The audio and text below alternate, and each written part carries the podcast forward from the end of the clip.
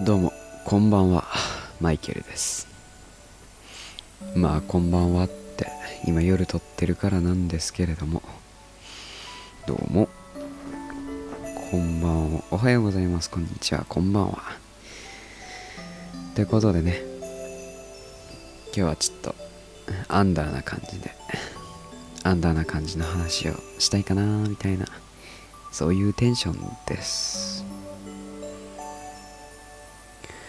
なんかなんかってか最近冷えますよね。なんか冬が近づいてきたっていうかもう12月じゃん。もう冬ですね。完全なる冬ですよ。12月ですってもう師走ですよ皆さん。いかがお過ごしでしょうか。やばいですね。うんうん。やばいですね12月。もう年末か。そろそろおせちとか紅白のこととか考え考えちゃうそんな時期ですね。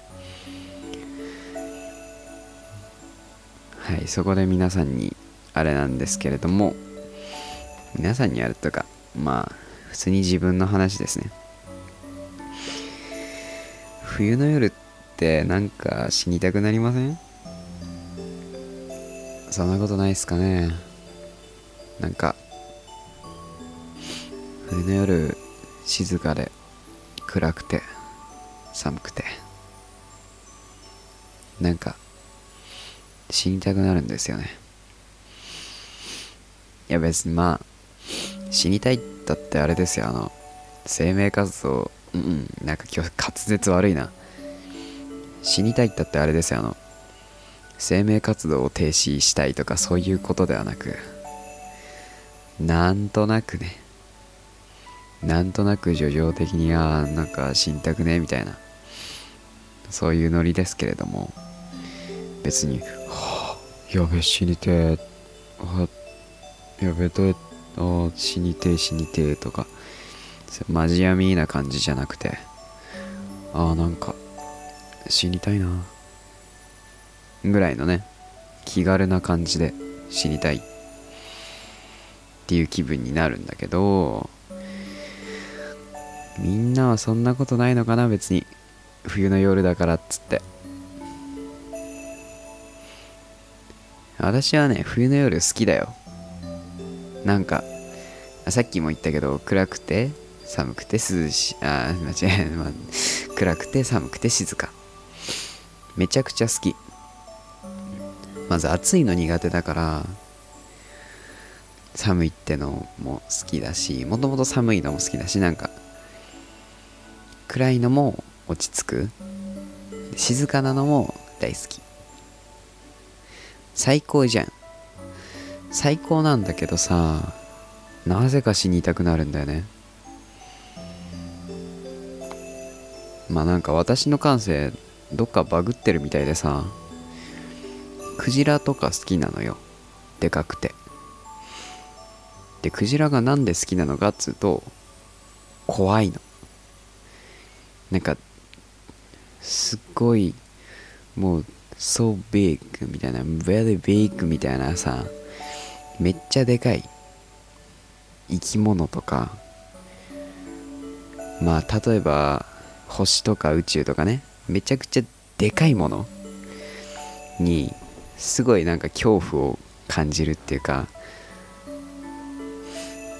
まあなんかあれじゃない。自分の小ささとか無力さとかそういうものを感じた時にちょっと恐怖を感じるって人はまあ少なからずいると思うんだけどまあそれは動物としてねそういうこともあるかと思うんですけれどもそれがめっちゃ好きなの。怖いのが好き。なんかねあのー威圧感。なんかこうああでけえなって。勝てねえなみたいな。いやまあ現状ね。人間はこう道具とか使って自分より本来強い力を持つ動物にも勝つことができていますけれどもまあ、勝つ勝ち負けじゃないような気がするけどまあ基本的に道具があればまあ捕食者側に回ってると。まあでも己の己一人の力。それと比べるとやっぱり巨大なものってとてつもなく強いじゃないですか。あれそもそも海の中だし。なんかまあ、わかると思うんですよ。あの大きいものに感じる。なんかこうまあざっくりざっくりと恐怖。大きいもののね威圧感みたいなそれに飲まれる感じ。オーラオーラとか空気に飲み込まれちゃう感じ。あれが好き。みたいな感じで。めちゃくちゃ好条件なんだけどもう逆に死にたくなるみたいな。なんでだろうね。やっぱあれかな。なんか落ち着ける時に死にたいとかそういう感じなのかな。みんなどうかな。あるかな。なんかこういう時死にたいとか。いやもうそもそも死にたくねえって人が多いと思うんだけど私も死にたくないよ。いやもう死ぬのめちゃくちゃ怖い。うん死にたくない。時間時間止まってくれないかなとか思ってるんだけど。まあねそういうのあったらなんでかなって考えてみるのもいいんじゃないですかね。そう。あ感性がバグってるって話なんだけどあのー、例えばさ例えば恋人であったりとか自分の好きな人そういう人とはやっぱりこう幸せになりたいって望むのが普通やないですかね。まあ普通が何かって言われたらちょっと困っちゃうけどまあやっぱ幸せになりたいとか楽しいとかね。そういう、まあ、いわゆるプラスの感情を求めたりすると思うんですよね。まあなんですかね。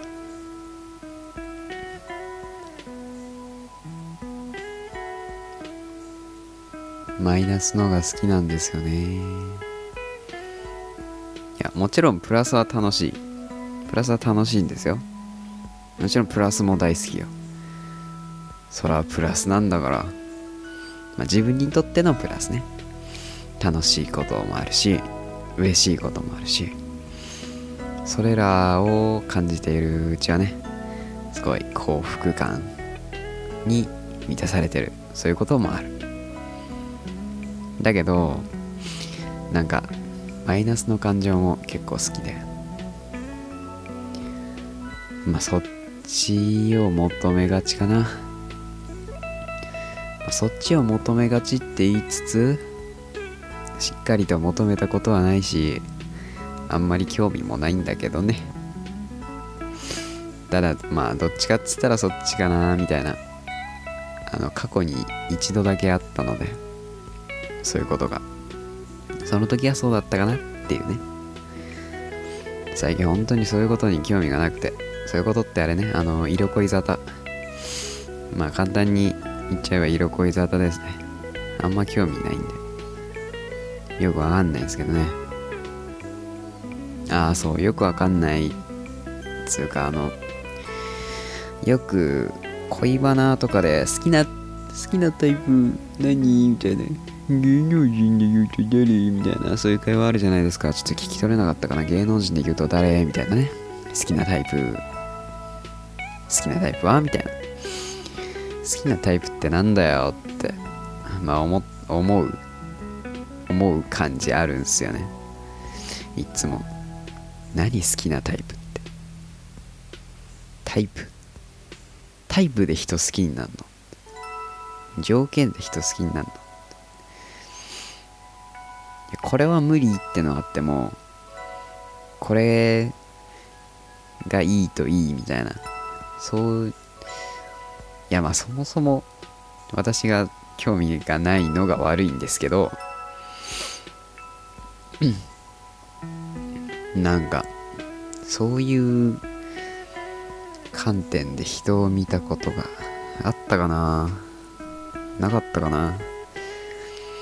まあそんな強く少なくとも強く意識することはない。って感じですかね。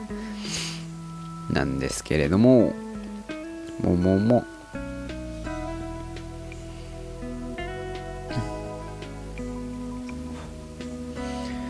あそう。なんか今日ようやくタイプが分かったような気がして、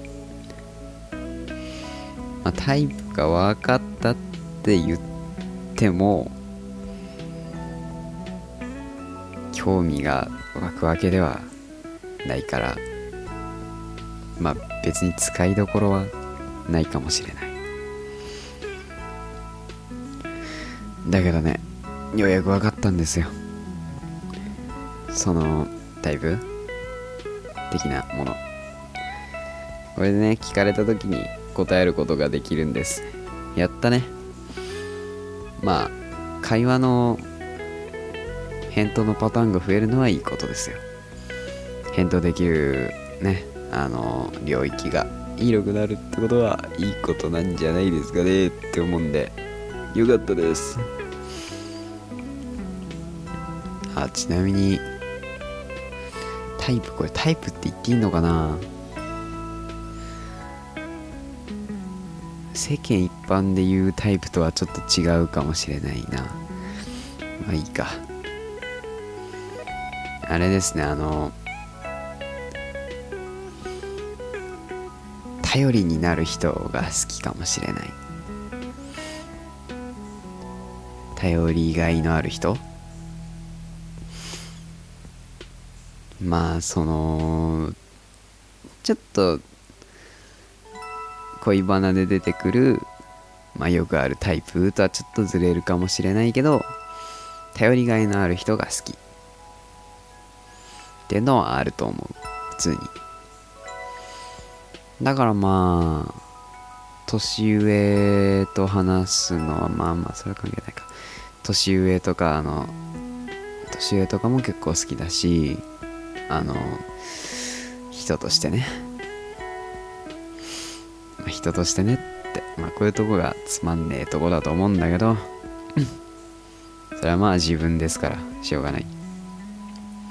まあそういうのが好きだったり、まあ、大人とか結構大人と話してる時のがいいなとかいいなみたいなね。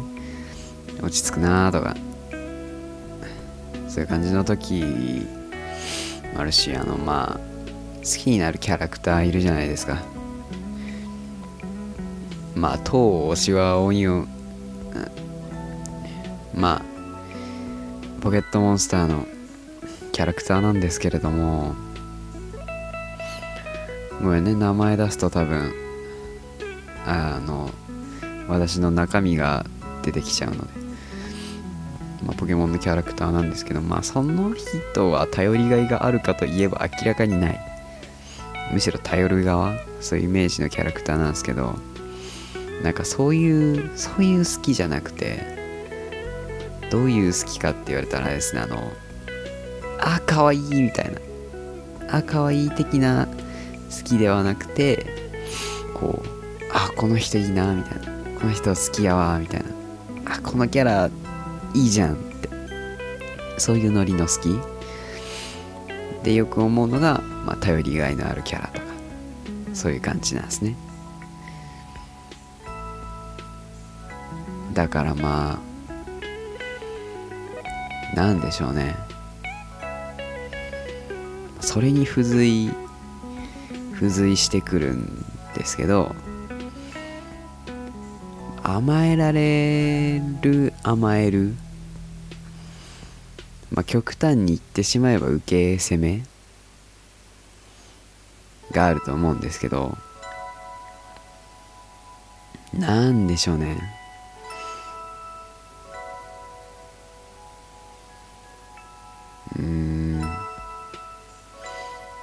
あ、極端にクソ分かりやすく言うと受けタイプと攻めタイプの人どっちが好きって言ったら攻めタイプの人、まあ、あくまでタイプの話だから、まあ、これはあのやっぱり自分と逆側を求めるそういう心理があるじゃないですかやっぱ。自分にないものを求めちゃうじゃないですか。まあこのこの点で言えば自分にない点っていうのがまあ積極性だとか行動力だとかすごいなんか動き動きたくないなあみたいな。あのもう椅子座っても立ちたくないなみたいな。歩くのとかめちゃくちゃ遅いんですよ。うんもう遅すぎてもうおじいちゃんかって最初の頃は思ってたんだけど。だんだんどうでもよくなってきてそれすら。まあとにかくそういう怠惰的なね怠惰の人なんですよ。困ったことに。だからまあ先導をしてくれるようなねそういうなんかなんです？引っ張ってくれるタイプの人と一緒にいると楽楽？楽ではないか。楽ではないけどなんかやっぱ自分と違うタイプと接してると楽しいなあみたいなね。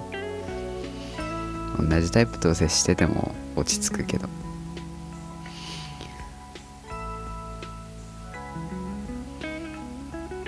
まあどうでもいいですね。どうでもいいですよ。じゃんじゃん。いやーてかオープニングとかエンディングどうしようかなって思ってて。作ろうかな作らないかなみたいな。うーん挨拶の定型文もないしなんかこう始まったって感じがしないんですよね。まあ台本書かないしクソほど不定期なのも悪いんですけど。なんでしょうね。オープニング。エンディング。うーん。そうだな。今度こっちのラジオも改革するか。しっかりと。ね一人だから勝手に決められるからしっかりこう形を作っていく。しっかりこうラジオけるものとして形を作っていきたいなみたいな。今あれだもん。長めのツイッターのつぶやきみたいな感じだもん。うん。そういうのはほら面白かったらいいんだけど本当にただのほんとただのつぶやきだからさやっぱり形は最低限作らないと。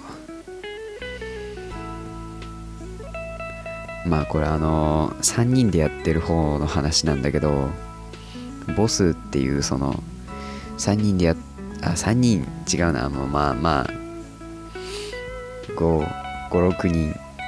メイン3人でこの間1人追加されてメイン4人になったんだけど、まあ、最初3人で始めたやつね。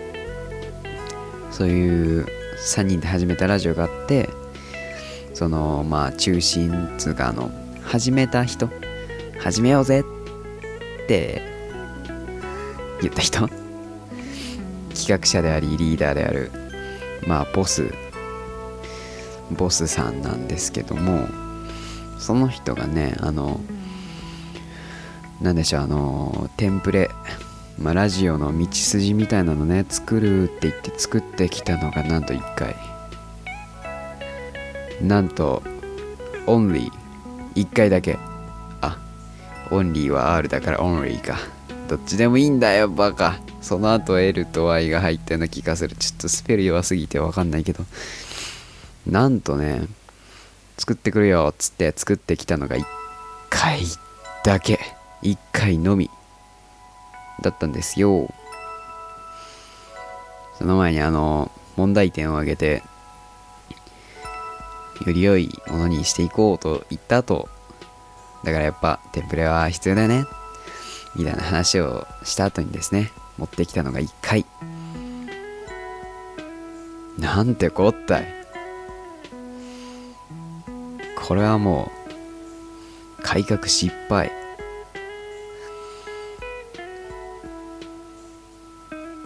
あダメだ。ちょっとあの夜今1時とかだからさ韻を踏もうとしたんですけど頭が回らなかった。そんな感じでね結局今私の作った天ぷらに沿ってこの間からやり始めたんだけどまあ編集がしやすいわ天ぷらがあると。あテンプレのことですけどまあ天ぷらって呼んでますよ私は。やっぱ天ぷらがあるとねやりやすい。編集が。今まで40分とか45分とか50分だらだら喋ってたからさ企画があったとして企画があったとしてもだらったら喋りやがってこの野郎バカこの野郎って感じだったから 口が悪い。まあそんな感じだったから。これもうあれだなって。自分が作るしかないなみたいな。天ぷら俺が作るしかないかとか言ってたけどどうせ作んねえだろって。どうせお前作んねえんだろって思いながら家で天ぷら作って家で天ぷら作ってって言って本当に天ぷら作ってる人みたいに聞こえるじゃん。まあ家で天ぷら作って今結局それでそれに沿ってやってるわけなんですけれども。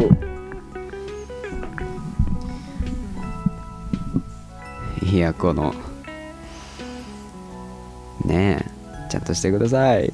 ボスさんボスさんちゃんとしてください。ということでね。えー、ちょっとまあこっちのダラッとゆるっとの方も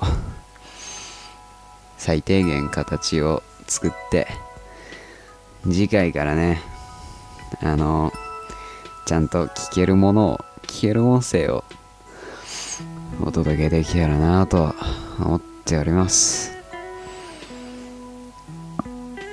いや頑張ろ。うまあテンプレ作って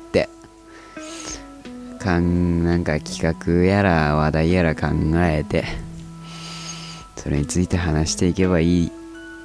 3人より簡単ですよ1人の方が。まあそんな感じなんでね。次回からよろしく。むしろ次回だけ聞け。次回からだけ聞け。ああそういう感じだ。じゃあおめえらまた会おうぜ。じゃあな。マイケルだった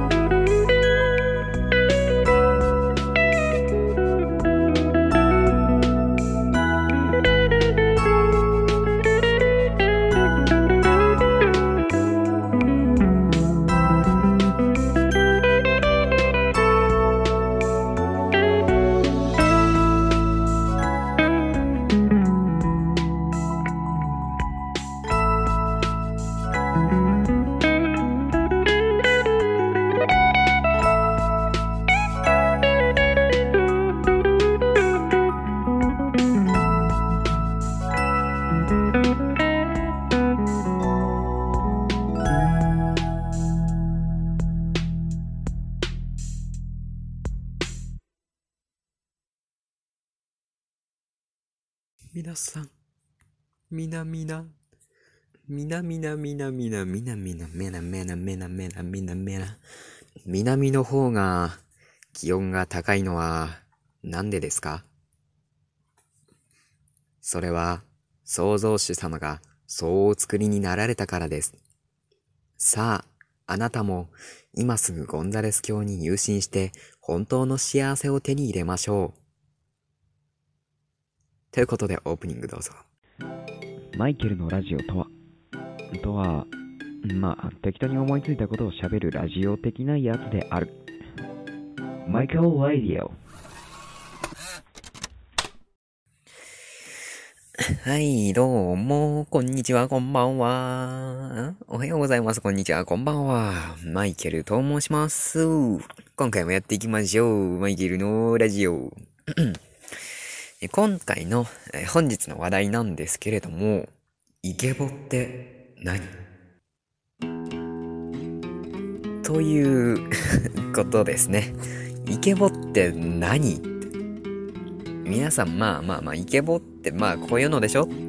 イケボってかっこいい声でしょ？って思うかもしれないけど、あの、何でもかんでもイケボって言う人いるじゃないですか。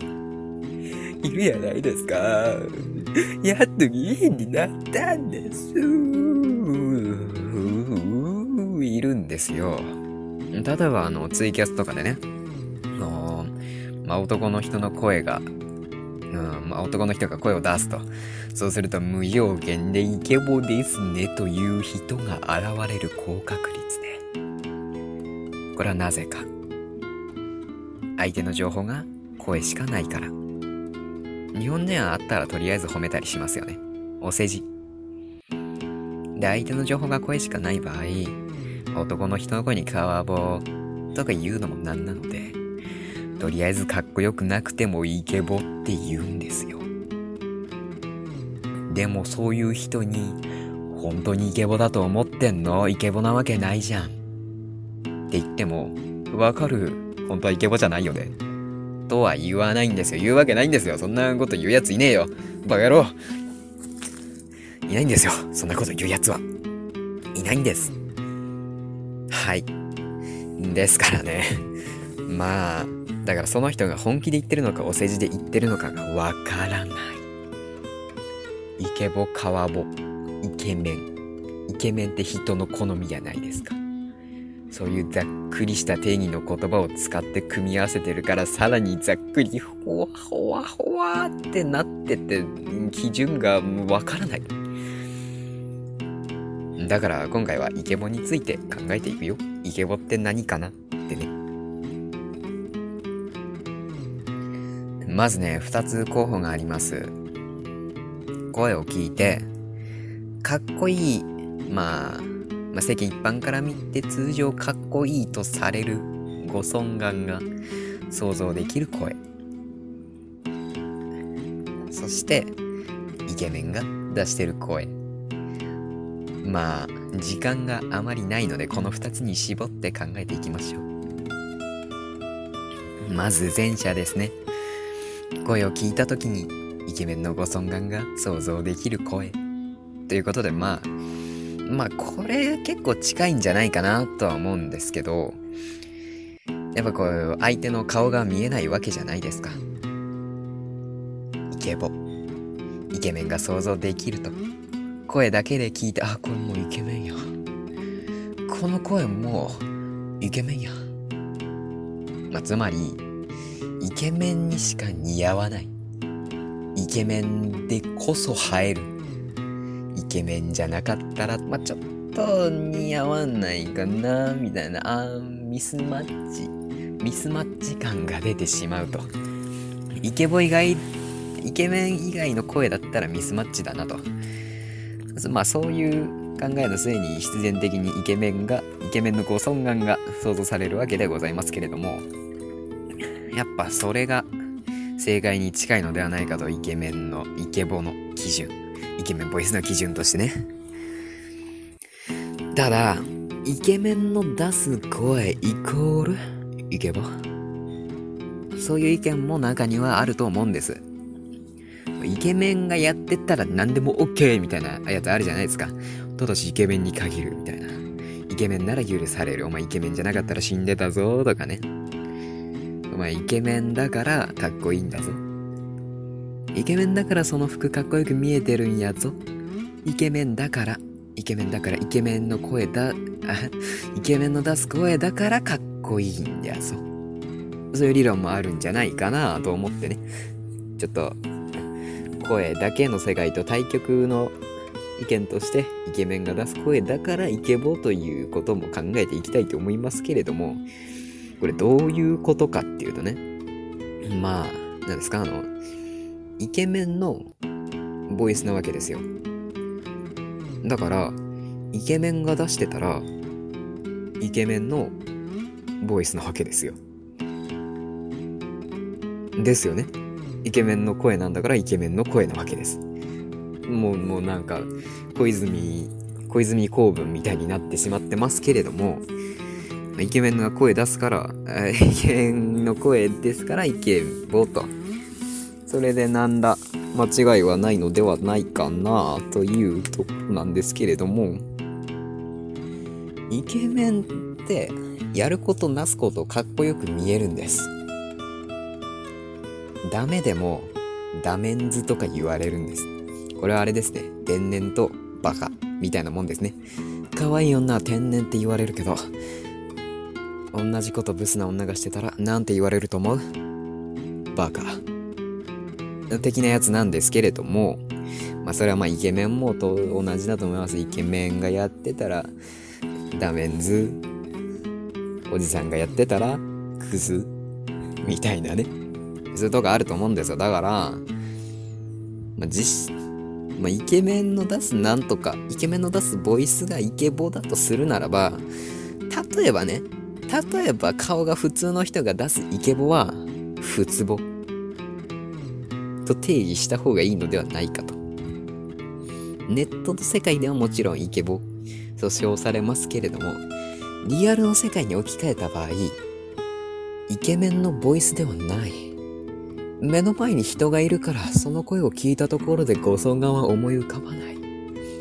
どういうことか。それは普通の人が出す普通の声なんです。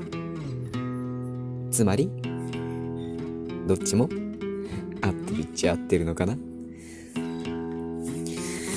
まあね、このざっくりした定義の言葉をなんかこう、基準ね、決めたいなっていうのは7分、8分、そこらでやるのはだいぶ厳しかったみたいですね。まあやっぱりイケメンの基準って人それぞれなんで、やっぱね、あの、神木、ん？ちょっとごめん、芸能人知らないから名前が出せない。まあ、おじ、おじさん顔が好きな人もいれば、なんか、塩顔、醤油顔、なんか、バターみたいな、そういうのが好きな人もいると。そういうことですね。まあ、つまり、イケボも人それぞれみんな違ってみんないい。人それぞれのイケボがある。10人、遠声色。ということでね。まあ、その人がイケボと思ってればイケボってことでいいんじゃないでしょうか。うん。そういうことにしておきましょう。そうしないとね、もう何もわからなくなってしまう。まあそうですね。今回のまとめは、イケボは人それぞれ。自分がイケボと思ったものを自分がイケボと思ったもので燃えましょうということでした。えでは、ここまでのご清聴ありがとうございました。せっかくだから最後はイケボ風味で締めたいなと思っております。えー、それでは、ここまでのご清聴ありがとうございました。次回も、次回も上がったらぜひ聞いてくれよな。ここまでの放送はマイケルがお送りいたしました。ではまた来週もお会いしましょう。バイバイ。来週とか言っちゃったけど、来週あげるかわかんないけどね。さよなら。ここまでご清聴ありがとう。来週また会えるかわからないっていうのは、この時はまだ毎週投稿が決まってなかったからなんだ。だから、来週もまた会えるよ。安心して。えー、自分で言ってて。気持ち悪くなってきました。マイケルでした。また来週お会いしましょう。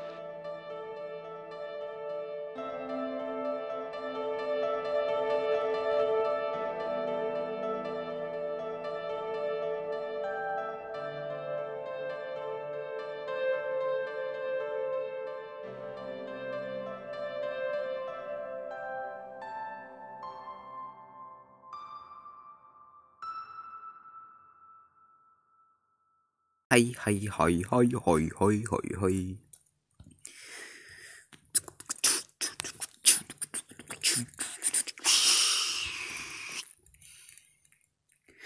やっほーほほーはいマイケルのラジオとは？とは、まあ、適当に思いついたことを喋るラジオ的なやつである。マイケル・ラディオ。ってことでどうも、おはようございます、こんばんは。おはようございます、こんにちは、こんばんは。マイケルでーすのす。今日はね、私はバナナナチを許さない。っていう話をしていきたいと思います。Let's go! 皆さんご存知ですか？バナナナチ。ツイッターでね、いつだったかな？結構前なんだけど、あ、もう去年か。ああ、そっか、もう去年か。去年の、いつ頃かな？中盤ぐらい？だったと思うんだけど、そんぐらいの時期にツイッターで話題になったネタなんだけど、あのー、Google 翻訳の、なんか読んでくれるじゃん、Google 先生。こんにちは、みたいなさ、感じで読んでくれるじゃん、Google 先生。そこに、あの、バナナのナナチはバナナナチ。バナナのナナチは、バナナ、バナナのナチはバナナナチ。バナナナチ、バナナナチ、バナナナチ。っていうのを入力して読ませてる動画がバズったんですね、確か。バナナのナナチはバナナナチみたいな。うん、ちょっとよく覚えてないけど。それで、まあ、それを、それにメロディーをつけた人がいて、まあ、元のね、えーバナナの、なんだっけ？バナナの親子みたいな歌。ちょっとメロディーは出せないんだけど、バナナのパパはバナパパバナナみたいな。そういうね、えーっと、お母さんと一緒とかそういう類の歌なんですね。そのナナ、ナナチのメロディーがつけられてたのがバナナナチの。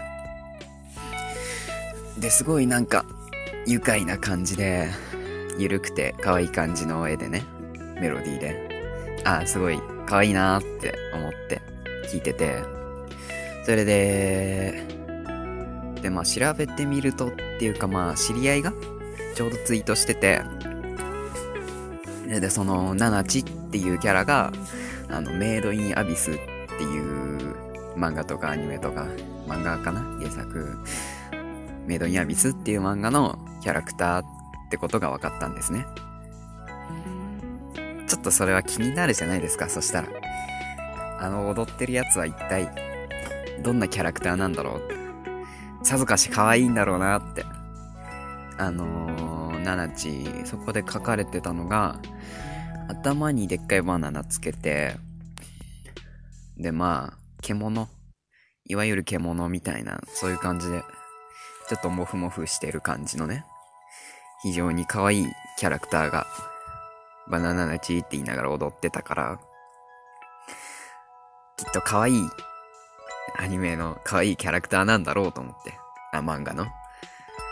でもその時期たまたま、Hulu に入ってる。てか Hulu に入ってるんで、で、そこでメイドインアビスって調べたら出てきたんですね、アニメが。で、そしたらやっぱり絵も可愛いし、なんか頭身もなんかあれだし、すごい、やっぱり可愛い感じのね、ゆるい感じのを期待して見始めたんですね。で、まあ、ここまで話聞いててメイドインアビスを見たことあるよとか、読んでるよとか、そういう人はね、あの、何かを察したと、察したというか、察し続けていたと思うんですが、まあ、ちょっと簡単に言えば、絶望。絶望ってほどでもないか。あの、うん、しんどかった。そう。まあ、知ってる人はわかると思うんだけど、知らない人のために言うと、ここで使ってるしんどいっていうのは、あ、かわいいしんどいとか、あ、推しが、推しが出てる、あ、しあ、心がしんどいとかではなく、あしんどい。あ、しんどい。元の意味のしんどい。ちゃんとしたしんどいね。いや、本当に。うーん。すごいよ。うん。もちろんね、絵柄は 裏返ったね。もちろん絵柄は可愛いし、なんか、うん、なんか、くっそ気持ち悪い化け物が出てくるとかではないんだけど、重い。ストーリーが重い。で、しんどい。まあ、結局、Hulu で公開されてるのは全部見ちゃったんだけど、いやー、まあ、大まかに分けて、感想は3つだよね。まずしんどいっていうと、レグっていう、その、メインで出てくるキャラクターが可愛い。で、あと、ナナチは、バナナナチを歌わせるには重すぎる。もっと、なんか、もふもふ、ふわふわなーみたいなのを想像してたんですよ。あの、いや、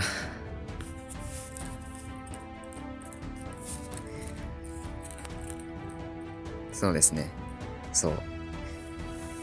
バナナナチ、バナナナチで入ったからさ、マジでビビったわけよ。えーって、そんな、ああ、そういう話なんだ、みたいな、マジかよ。絵柄とバナナナチから想像できないっていうか、バナナナチは別にメイドインアビスの別にね、のストーリーに寄せる必要はないんだけど、二次創作とかは。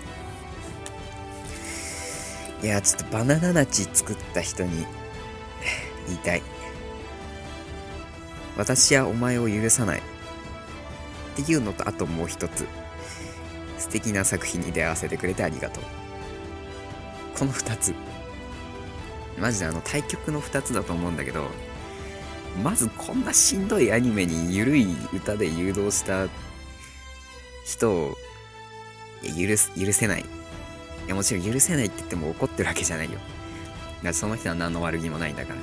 別にその人は、別にバナナのちきっかけでアニメ見てしんどくなるやつを想像してね、悪意があって投稿したわけじゃないし、すごい面白かったし、なんなら私の姉は歌ってたしね、バナナナチ。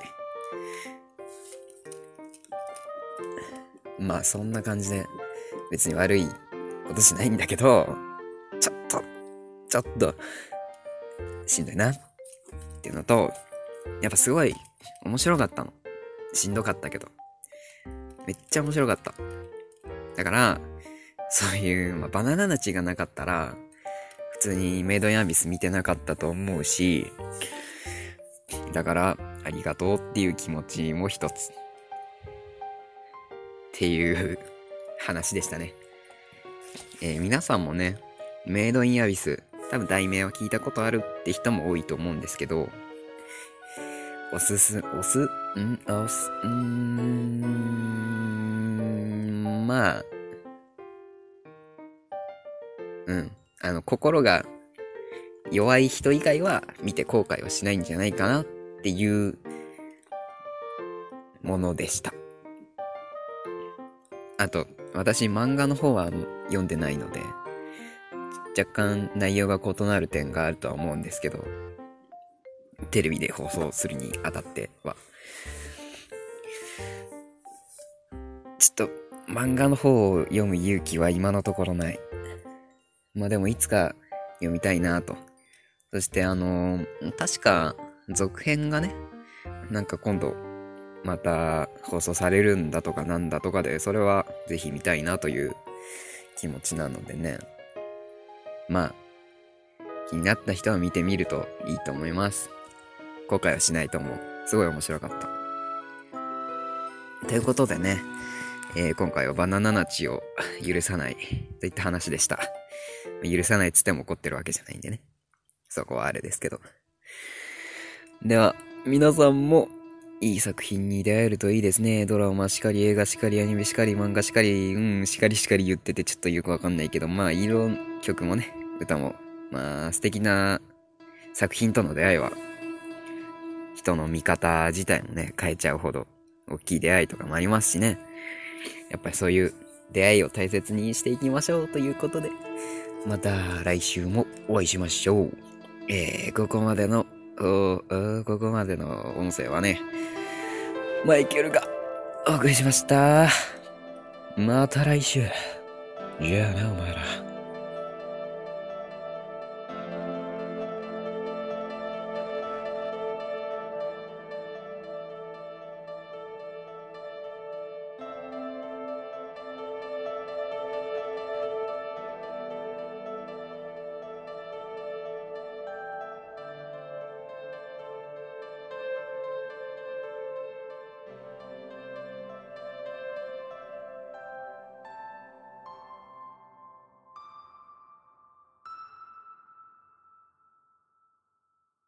ななななななななななな甲子園？甲子園？甲子園甲子園。マイケルのラジオとは？とは、まあ、適当に思いついたことを喋るラジオ的なやつである。マイケル・ラディオ。おはようございます。こんにちは。こんばんは。マイケルと申す。わしはマイケルじゃ。マイケルです。えー、今回はですね、まあ特に何を話そう。バシッこれを話すぜって感じじゃないんだけど、なんかね、あの、エモさっていいよね。っていう話。エモさ、まあ、エモーショナル。エモーショナリーとかね。エモーショナリーとかそういう心が動くんちゃみたいな感じなんですけれども。まあ、なんというか、ひとまとめにしすぎていろんなエモさがあるんだけど、まあ、もともとは激しい感じのね、こう、ロックな感じの、ジャカジャカ、ジャーン、ワオ、エモーショナルみたいな感じやったんやけど、まあ最近若者言葉になってしまったせいでですね、もういろんな意味を含み含み含み含みって感じでもうバイバインのごとく たくさんあるんですね。意味がね。そう。まあ、もちろん心が動くってとこは一緒なんだけど、もう動き方が相反する感じだったりしちゃうんですね。エモいっていう言葉の一つでも。例えばさっき言ったようにこう、わーエモいみたいなね、ロックバンド、ジャガジャガジャン、わーおシャウト、エモいぜみたいな感じもあるし、まあなんかあのー例えば芸術作品、絵画とか、ピカソの作品とか、あーエモいな、みたいな。なんか、何に書いてあるのかわかんないけど、なんかエモいな、みたいな。そういう時も使うし、あとまあ、いわゆるわびさび？わびさー、さびさみたいな、日本のわびさびみたいな、ああいう心の動き。ああいうこう、あの、なんか、すごい強いわけじゃないけど、確かに、確かに動いてるぞっていう、ああいうね、わびさびみたいな動きもエモいで済ませてしまう、そういう現代人もいますね。はい。まあまあまあ、あげればキリがないんで、ここら辺にしときますけれども、とにかくエモいっていうのは、とてもですね、うーん、いろんな意味があって、まあ、心が動くから楽しいのではないでしょうか。まあ、簡単に言えばいい感じ。なんですね。そんでね、おまあ、武器ってわけじゃないけど、私の得意なところがそのエモさの演出だと思うんですね。そう。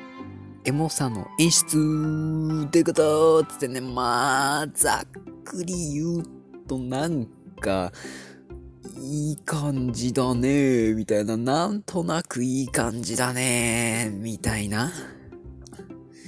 そういう演出？私いろいろやってるんでね。たまに写真撮ったり、動画編集したり、音楽だったり、絵描いたりね、いろいろやってるんですけれども、あとはまあ声ですね、セリフ読んだりしてるんですけれども、してるんですけれども、うん。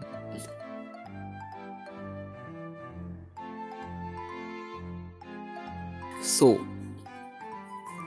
で、その、まあ、まあ、好きなのが、まあ、エモさ。エモさなんですね。まあ、そのエモさの中でも、まあ、いわゆるシュール。シュールだったり、まあ、なんと言いますかね。なんか、こう、絶妙な、絶妙な位置。あのね、なんかあのこってこてのとかあんまり好きじゃなくて、なんかこう、リアルと、リアルじゃないの間みたいな。日常に落とし込める非日常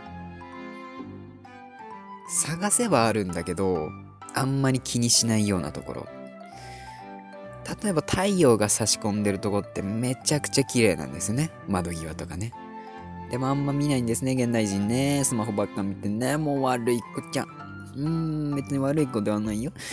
なんだけどね、そう、めちゃくちゃ綺麗なんだけど、あの、みんな見ないんですね。で、まあ、それを写真とかに収めたりすると、結構ね、ああ、エモいなーみたいな。あ、これいいなーみたいな、なんか、ちょっとね、やばいな、語彙力が下がってしまう、そんなことばかり言ってしまってってじゃ、なんでしょうね、なんか、感慨深くはないね。な、なんだろう。なんでしょう、感、感傷、ん？えー、っとね、えー、っと、なんかこう、ちょっと趣を感じるみたいな。そう。あのー、例えばさ、もうバリバリのイケボーみたいなね。めっちゃイケボーみたいなのって、まあ確かにかっこいい。確かにかっこいいよ。かっこいいし、うわイケボやなーって思うけど、それって生活の中にいたらちょっと変じゃないですか。だから、その変じゃないくらいの、変じゃないくらいのラインのいい感じの声とかね、まあ、声に限らないですけど、その、こう、日常である。我々に近いところである。リアルさ。素材を生かした感じ。そう。そう。素材を生かした味。そういうのが好きで。そういうのを作ろうとしている。頑張っている。あ、がん、偉い。頑張ってるね。偉い。うん。え？うん。そうなんですけれども。はい。そう。そういう、趣深い感じのわびさびみたいな、シュールみたいな、そっち側のエモいが好きでして、そ、それをですね、こう、念頭に置いてというか、それを意識して、いろいろやっておりますね。はい。やっぱ、その、まあ、わびさびではないけど、なんというか、風流、風流と呼ばせていただきますけれども、そういうものをどこか感じる作品、いいと思うんですよね。好きで。まあ動画とかはまあまあまあそこじゃないんですけど、間とかね、こう、声の出し方、それから、まあ編集で出すものとかね、図形とか、字幕とか。こう、なんというか、なんとも言えぬ、絵も言われぬ、ん？うん、ごめん、ちょっと日本語が合ってるかわからないからやめよう。なんとも言えない感じの間とかですね。はい。そういうのが好きでしてね、そういうのがまあ、自分の特色というか武器にできたらね、いいんじゃないかなと思ってね、おります。はい。時間がね、あとちょっとなんですけれども、ちょっとね、あの、最近はあんまりやってないんだけど、ちょっと前にですね、こう、エモいなーっていう言葉を思いついたら、すごいメモするっていうのね、パパッとメモするぜ、みたいなことをやってたんですね。結構、なんか、小説のタイトルみたいなね、そういうのを考えるのが結構好きでして、まあ、内容とか別に考えないんですけど、まあ、表紙とタイトル。そんぐらいですね。あざっくりした内容は考えたりなんだりしますけれども、そういうのが好きでして、ちょっといくつか上げていこうかな。ちょっとエモいやつ。まあ、これ聞いてね、あ、なんかその題名の小説作りたいなって思ったら別にどんどん使ってみたいな感じなんですけど、えー、さよならと波の音。まあよくありそうな感じですね。えー、なぎに揺れるすすき。まあこれは何かで書いた時に、何か文を書いた時に使わなかった方の表現。えー、山よりと竹。これは山よりと竹が生えてるのを見て書きました。そのままです。苔むした水槽の中で。これはあのー水槽に苔が生えてったんで、はい。四角く収まるこの世界。これはあの、電車の窓見てました。そんな感じでですね、でもさ、趣深さ、そういったものを考えるのがとても好きです。でね、これあの、何の意味があるんだって結局作らないんじゃないかと思うかもしれませんけれども、まあ文字とかそういう言葉の並びとかを考えるのってね、まあ産業じゃないですけど、何か創作物をやるにあたって、創作をやるにあたっては、まあ第一次産業みたいな立ち位置だと思うんですよね。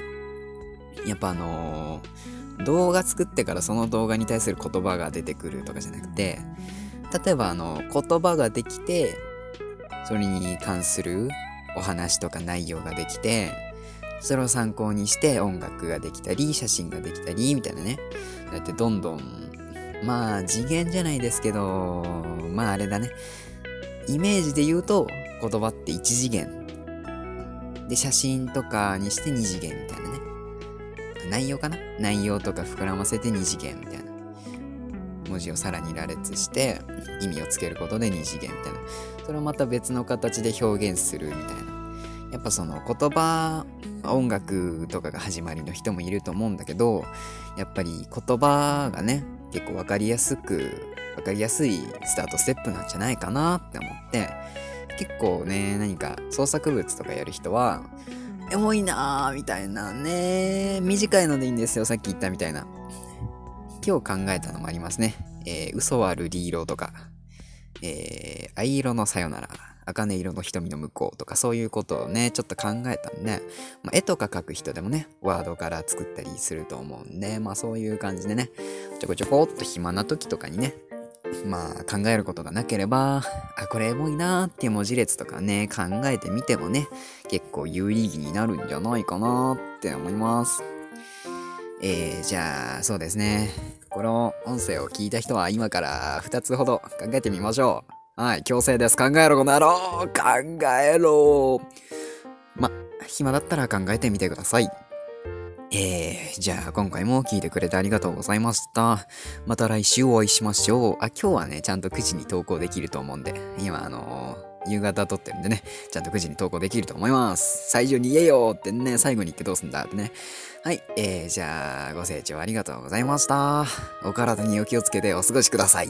バイバイ。どうもね、あの、アフターの音声はお久しぶりです。マイケル、マイケル。このアフターの音声もね、なんかあの、本編の中でさよならって、バイバイって挨拶してるから、本当は必要ないんだけど、なんでやってるかってやったら、まあなんかやっぱエモいんだよね。エモいからやってます。ただただ。そこ演出するためだけにアフターで喋ってます。えー皆様繰り返しになりますが、本当にお体にお気をつけてね。感染予防をしっかりして、えーまた来週も元気にお会いしましょう。マイケルでした。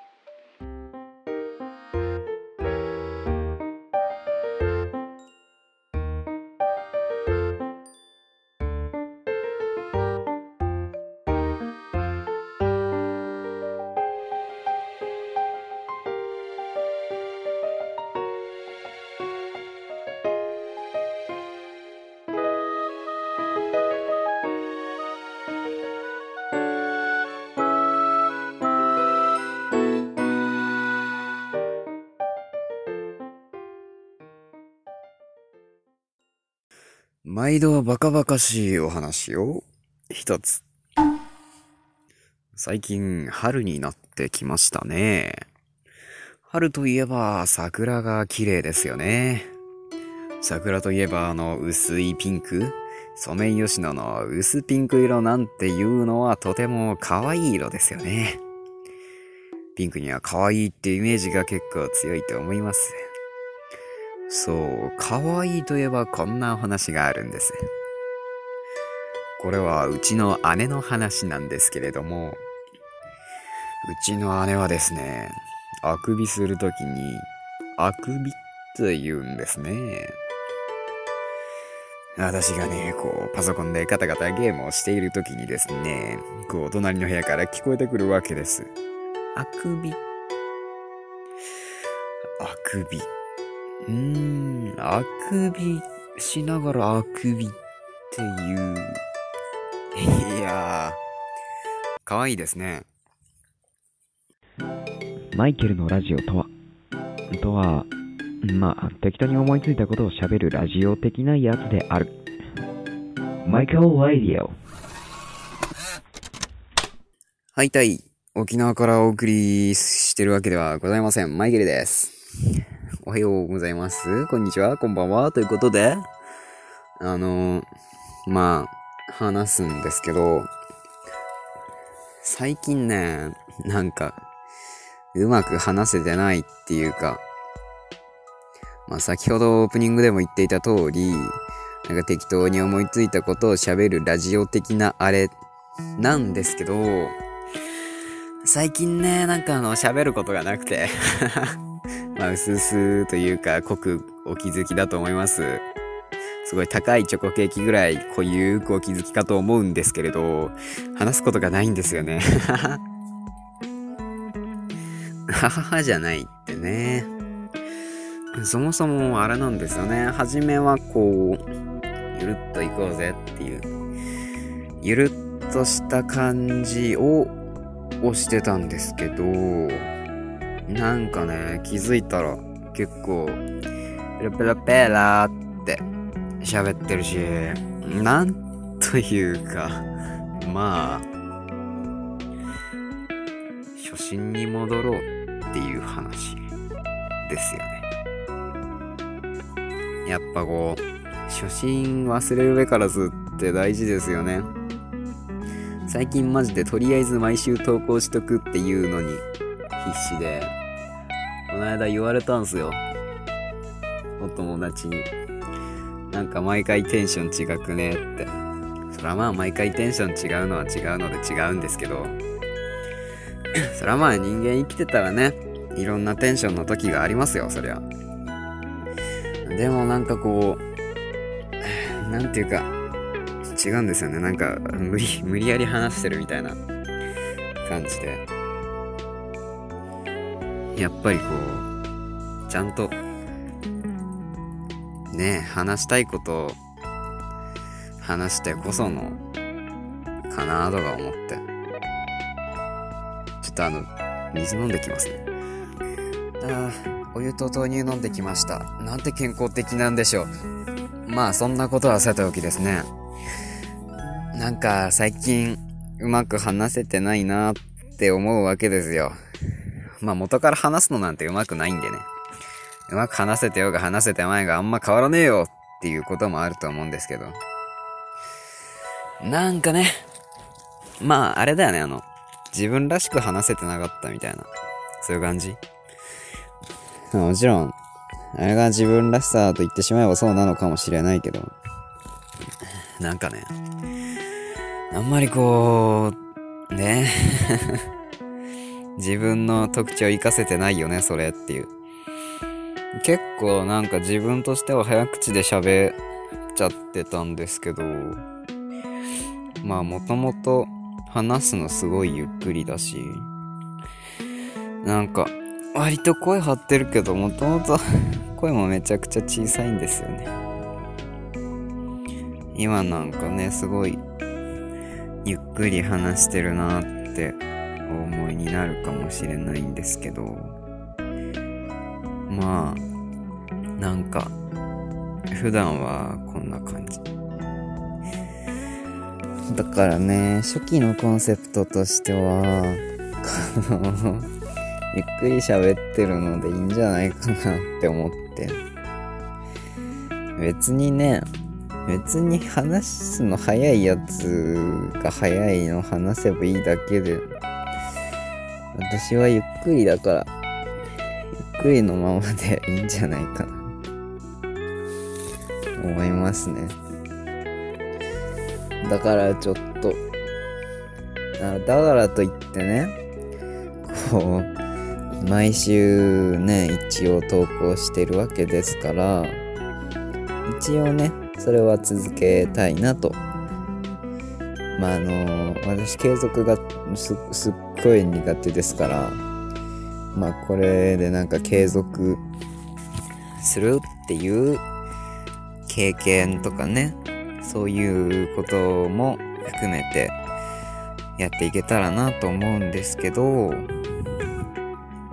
そう、だからちょっと変わるかもね、みたいな。変わるかもねってか、あれですね、なんか、ちょっと戻ると思います。うん。初期の感じに。てか、何のためにそんな早くね、ポンポンポンって喋ってたんやって話ですからね。まあ、最低限声は、ちょっと声を大きくしようという努力はしますよ、そりゃ。だってマイクが拾ってくれなかったらね、話になりませんからね。だからなんか、これからはちょっと、ゆるっと、ね、行くつもりなんで、お付き合いいただければなと思いますけれども。てか、ラジオまでさ、ラジオってか音声聞くのって大体、作業の裏とかだと思うんだけど、バックグラウンドミュージックとして、音声だけのものって聞くことが多いと思うんだけど、その場合ね、やっぱり、その、ペラペラペラペラペラってこう、情報量多い話されるよりも、なんか適当にだらーっと話してる方がいいんじゃねみたいな。そういう感じであの、ぐだーって感じに戻るんで、よろしく。なんかちゃんとやらなきゃって思ってちゃったんですね。自然と。みんなも力入れすぎないでね。程よく力抜いてやってこうってことで。え、まあ、今回は、そういう回でした。はい。じゃあね。えー、また次回も、ゆるっとお会いできたらと思います。えー、では、また来週も元気に会いましょう。元気じゃなくてもいいや。バイバイ。あ、じゃんけんしとく？じゃんけんしとこっか。オッケーオッケー。じゃんけんしときましょうか。えー、あ、今回はちゃんと出すからね。今回ちゃんとグーチョキパーの3つから出すんで、じゃんけんね。勝ったら今週1週間大吉だよ。よかったね。えー、ミチャエルじゃんけんじゃんけんグー。ということでグーでした。パー出したら大吉。グー出したら中吉。チョキ出したら小吉。負けてもね、今日じゃないよ。なんならこんなくだらないじゃんけんに参加できてる時点で大吉だ。おめでとう、ハッピー、さらば。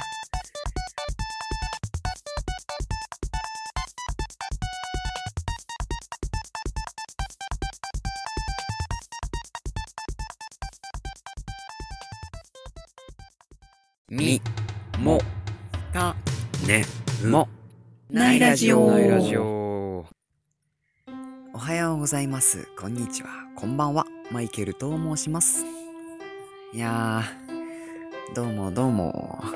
ちゃんとね、今週は投稿しますよってことで。えー、ちゃんとね、毎週ね、投稿を続けていきたい所存でございますね。はい。忘れないようにしたい。はい。ということで、本日のお話なんですけれども、本日はですね、えー、と、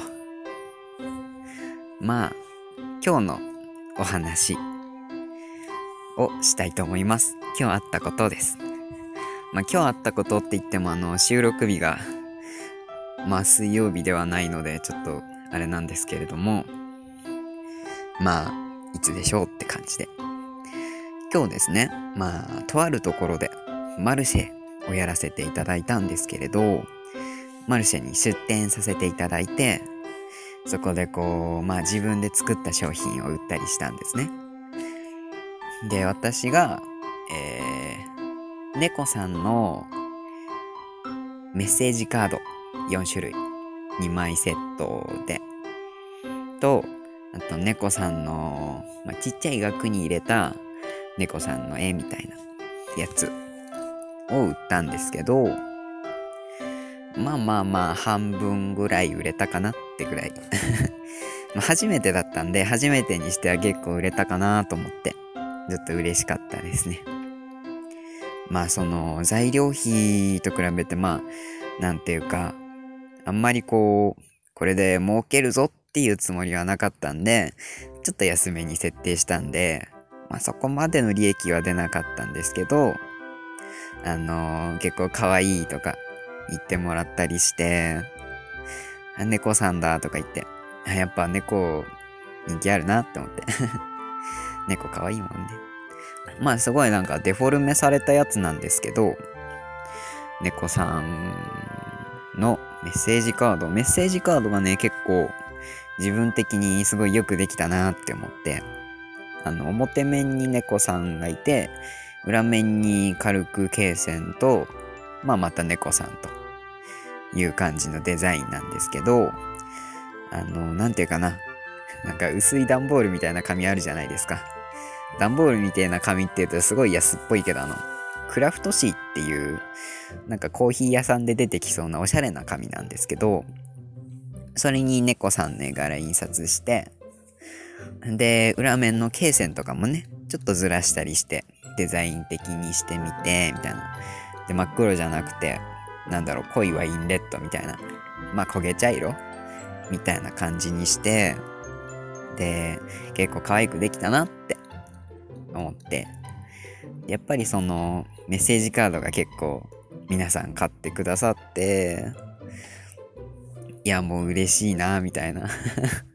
感じなんですけどそのまあちょっと安くしたから儲けは少ないって言ったんですけど、まあ、儲ける気もないしもうねあの全然高くって顔が見れないよりまあ今回の目的としてはね、こう、ちょっと安くても、もちろんあの、安いって言ってもそんなギリギリで身を削ってとかじゃないんでそこは安心してもらって。誰に言ってるかわかんないけど。まあまあ最低限ね。最低限、まあ一応プラスになるようにしてある。でね。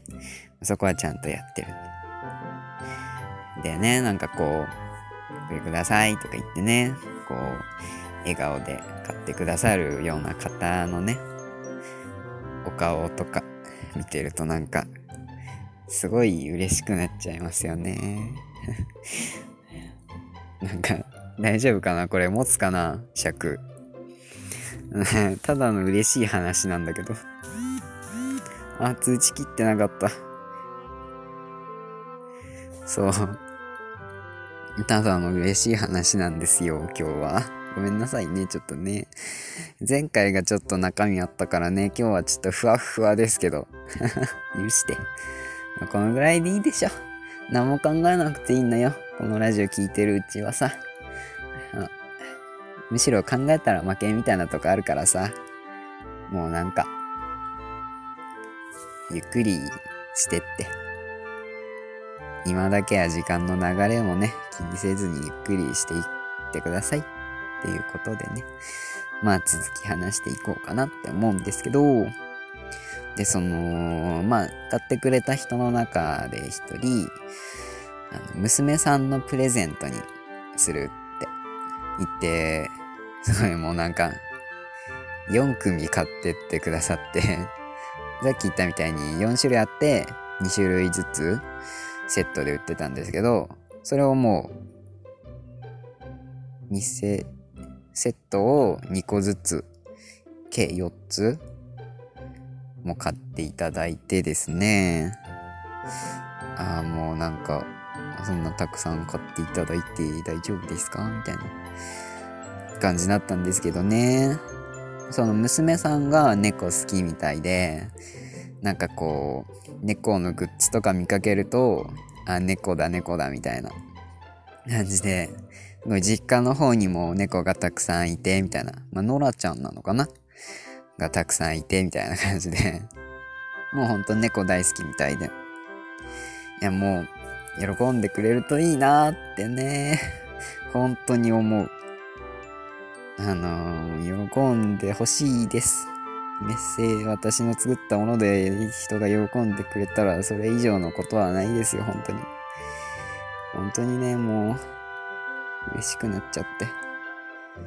こうやってなんかすごい自分がめちゃくちゃ嬉しくなってるとさなんかこんなに嬉しくなってていいのかなとも思うんですよね。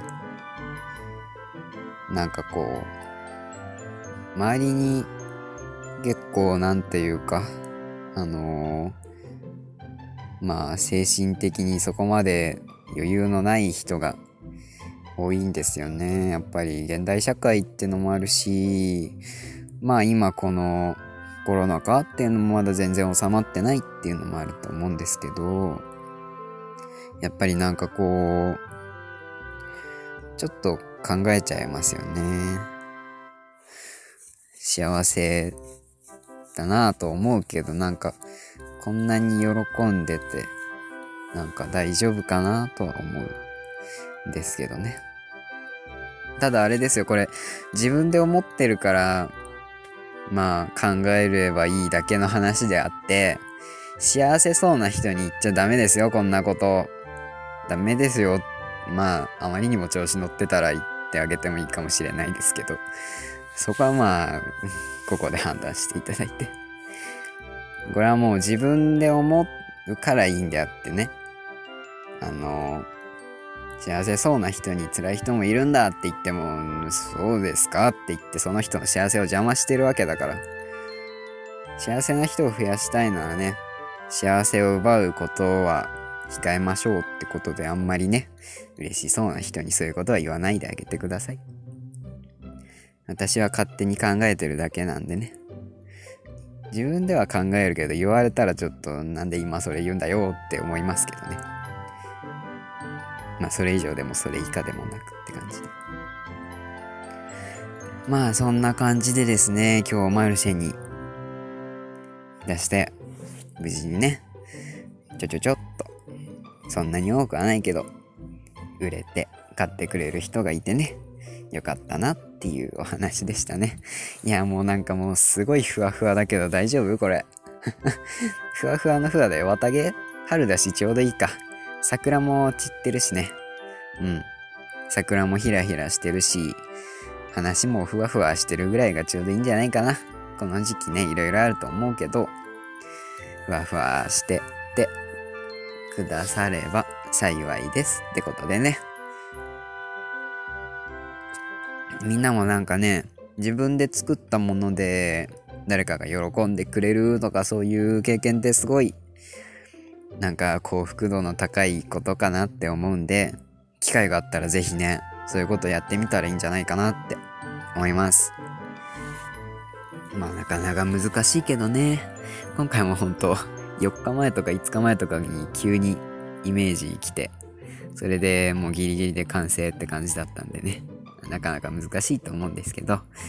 まあなんかあった際にはそういうことしてみると楽しいですよっていうね。そういうお話にしてみました。はい。ということでまあ今回の話はこれで終わりかな。今回の話っていうかまあただ話しただけですね今日のこと。はい。えー、じゃあ最後にミチャエルじゃんけんで終わりです。そうそうそうそうそう、ミチャエルじゃんけんの時間だよ。桜も咲いて、花粉もバンバンバン出てきてね、花粉症の方には辛いでしょうけども。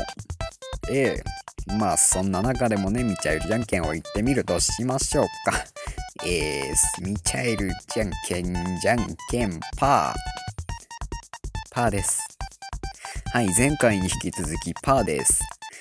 これあのー、グーチョキパーの順番で出すとかしないんでね。逆に連続で出すとかあるんで。パーでした。えー、パーなんで、チョキで勝った人は、チョキチョキって 前回もカニさんって言ったのにカニさん関連のこと言おうとしちゃった。えー、チョキで勝った方は、えー、ゲームで勝った時とかね、何か試合で勝った時にピースをすると幸せかもしれない。えー、で、パーでアイコだった人は、えー、っと、パー。うーん、パーね。あの、手相占いが当たるかもしれん。うん、当たるかもしれないから、ちょっと手相とか見てみるといいかも。グーで負けちゃった人はね、何か悔しいことがあったらグーで人を殴るとかはしないでくださいね。まあ、そうですね。なんか嫌なことがあったら、シュッシュってグーで、あの、シャドーボクシングとかするとね、すっきりすると思います。ま、そんな感じで来週もお会いできたら嬉しいね。来週もお会いできますようにってことで、また、なんか連続になっちゃうね。またお会いしましょう。今また来週もお会いしましょうって、来週来週来週って3回続くとこだったね。えー、またお会いしましょう。マイケルでした。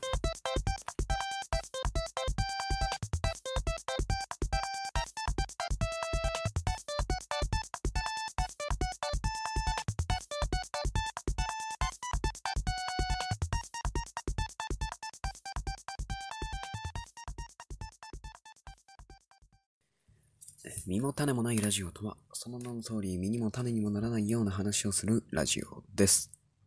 み、も、た、ね、も、ないラジオないラジオ。おはようございます。こんにちは。こんばんは。マイケルと申します。申します。はい。えー、お久しぶりですね。こう、普通の本編っていうんですか、いわゆる。では、お久しぶりです。すいません、ちょっと投稿が、投稿が、遠ざこってしまってね。何の意も踏めませんでしたけど、今。ちょっと前回のスペシャルといい、その前のお話たちといい、なんか、ちょっとね、ちょっと中身のある話をしてしまったので、今回はお久しぶりということで、ガチで中身のない話をしていこうと思います。ガチで中身のない話とは、まあ、最近あったこととか、最近あったこととか話そうかなって思って、普通に。まあ、久しぶりにこのスタンスなんでね、なんか聞き流してやってください。また、なんか、うん。適当に、脳みそをあんま動かさないで聞き流してやってくださいよ。ね。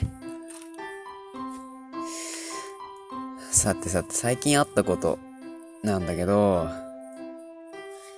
最近暑くなってきたよね。最近さ、なんか、梅雨も明けちゃってさ、私梅雨好きなんですよ。雨も好きだし、あと日差しがないし、日差しダメなんですよね。だから梅雨好きなんすけど、なんかみんな梅雨明けたら喜んでるし、なんか、雨、雨にさ、暴言吐いてさ、人間の尊厳をさ、いいじゃん、雨。静かでさ、暑くなくてさ、湿気はすごいけどね。まあ、湿気はすごいんだよね。髪とか全然まとまんないもん。私めちゃくちゃ癖っ気でさ、朝アイロンかけて、まっすぐに、まっすぐにはならないんだけどね。ある程度、跳ね直してくんだけど、あの、あ、今日なんか、めっちゃまっすぐに伸びたやんって人か、でも、電車でスマホ見ててさ、自分の顔映るじゃん。パッと見ると戻ってんだよね。跳ねてる。あ、戻ってる。って、朝、朝はまっすぐだったのにさ、電車の中でさ、もう30分も経ってないと思うんだよ。悲しいよ。私は悲しい。まあ、そんなこともありつつね。でもな、あの、まあくるくるしてんのも悪いことだけじゃないっすね。くるくって言ってもあの、テンパーってほどでもないかな。ってぐらいだから、まあ割と遊べるっちゃ遊べるんだよね、紙でね。友達に一人めちゃくちゃ直毛の人がいて、サラッサラの、まっすぐ、すぐ、すぐ、すんって感じの、めちゃくちゃまっすぐな人がいて、なんかその人はまっすぐすぎて、雨の日でもまっすぐないよ。めちゃくちゃまっすぐな雨の日で。ふわっって感じなんだけど、でも、やっぱまっすぐすぎてね、遊べないんだって。ワックスつけてもすぐまっすぐ戻っちゃうって。それはそれで、意外と困るなって思って。確かにまっすぐなのは、うんいいんだけど、確かに遊べねえなって。紙で。でもまっすぐな、ね、いいなぁとは思いますけど、まあでも年取ったらね、ちょっと癖あった方がボリューミーでね、いいとか聞きますけどね。あとそうだな。さっきなんか思ったんだけど、忘れちゃったな。あ、思い出した。そう、さっき、癖っ気って言ったんだけど、なんか、めちゃくちゃ外、外跳ねするのよ。ピヨンピヨンって。なんか、アニメのおてんばキャラばりに外跳ねすんのね。まあ、癖っ気で多少伸ばしてる人は外跳ねはしょうがないと思うんだけど。めっちゃ外跳ねすんだ。なんか、髪が、それで顎の、顎のあたりまでぐらいなのかな大体。髪の下がね。跳ねてそんぐらいなんだけど、この間美容室行ってきたのよ。で、美容室ってさ、まっすぐになるじゃん？髪切るとき。パーマかけてくださいって言わなければまっすぐになるじゃん。まっすぐにしつつ切るやん。長さわかんないから。で、切り終わった後ね、すごいストレートになるんだけど、まあ切り終わった後、その一日ね、一日だけだけど、すごいまっすぐになって、切り始めよりも伸びるんだよね、髪が。顎のあたりにあったのが、なんか、肩、ギリ肩つくぐらい。まで伸びてんのよ。あれって、髪切ったら伸びたなみたいなさ。なんか、皆さんきっとご存知でしょうけど、ね、なんか有名だし、はじめまして松尾です。あれで、なんか、髪伸ばしてくださいっていうネタがあったけど、髪伸びますわ、美容室は。人によっては。ガチで。松尾といえば、まさかこんなに有名になるとは思わなかった。いや、びっくり。や、だってみんな知ってるもん。み、みんな全員じゃないけど、結構な頻度で知ってる人がリアルでもいて、すげえな。伏線の張り方とか、設定が謎に深いのはいいよね。いつか謎が解き明かされるか、解き明かされないまま失踪するかわかんないけど、さすがにこの人気で失踪はしないかも。いや、逆にする？どうでもいいや。そう、伸びたんすよね。びっくりしちゃって。びっくりしちゃってっていうか、毎回そうなんですけどね。髪伸ばし始めてからは。大体そう。大体伸びて帰る。で、次の日には元に戻る。悲しいよだってさ、せっかくさ、まっすぐになったのにさ、次の日には元に戻っちゃうんだよ。悲しくない？まあいいんだけどさ。別にさ。そう、だから、まっすぐになった日はね、もうまっすぐなうちに自撮りするもん。今まっすぐだっつって。今のうちじゃっつってね、めちゃくちゃ撮るもん、写真。まっすぐやねんっつって。何枚撮ったかわかんねえけどな。でもめちゃくちゃ撮るのよ、記念写真を。まっすぐ記念写真をね。癖っ気の人で、なんか別にストレートパーマかけてない人で同じことやってる人とかいるんじゃないかな。なんか美容室行った後、まっすぐになった自分の髪めちゃくちゃ撮るみたいな。まあ、探しゃいると思う。多分。まあそんなところかな。そろそろ時間ですね。えもともと10分以内だったんでね。そろそろ時間でございます。うん。最近あった話っつって、あれだな、結局、紙の話かな、これは。ま、紙の話っていう題名とかにしときゃいいかなって思ったなそう、ピヨピヨ。さて、さてさて、じゃあお久しぶりのね、ミチェルじゃんけんで締めようかなと思います。ミチェルじゃんけんってのは、あの、説明しなくなってからしばらく経ったんでちょっとだけ説明しますね。ミチャエルじゃんけんってのは、私マイケルですね。マイケルって英語で書いたときに、ミチャエルみたいに書くんで、スペル的に。それでミチャエルじゃんけんです。それだけです。勝ち負けあいこで、なんか、占いみたいなのもついてるよ。ぜひ出してみて。えー、ではね、えー、ミチャエルちゃん今日お久しぶりのね、えー、最近暑い、暑いんでね、水分取ってマスクがね、人がいないところではもう外し、外してね、なんか適度に涼んでね、熱中症ならんようにね、してくださいね。はい、はい、では、はい、じゃんけんいくよ。はい、はい、あー、ミチャエルじゃんけん、じゃんけん、チョキ。チョキでした。チョキチョキなんでチョキを出したかっていうと、今日、YouTube で、オロチ、オロチ、オロチ丸みたいなやつが、手長エビ取る動画を見てたからです。ということで、チョキに勝った人は、あなたオロチ丸です。オロチ丸ということは、サスケくんが好きです。サスケくんが好きということは、恋愛ですね。恋愛運が今週はいいでしょう。今週中に告白しましょう。好きな人がいる人は。頑張って。さあ、チョキで愛子だった人は、あなたは手長エビです。チョキチョキ。手長エビを食べましょう。共食いですね。手長エビ美味しいらしいですよ。その、オロチマルみたいな人が言ってました。川にいるらしい。さて、パーで負けてしまった人。あなたはヘッペスロン、ん？うーん。あなたは、頭がくるくるパーです。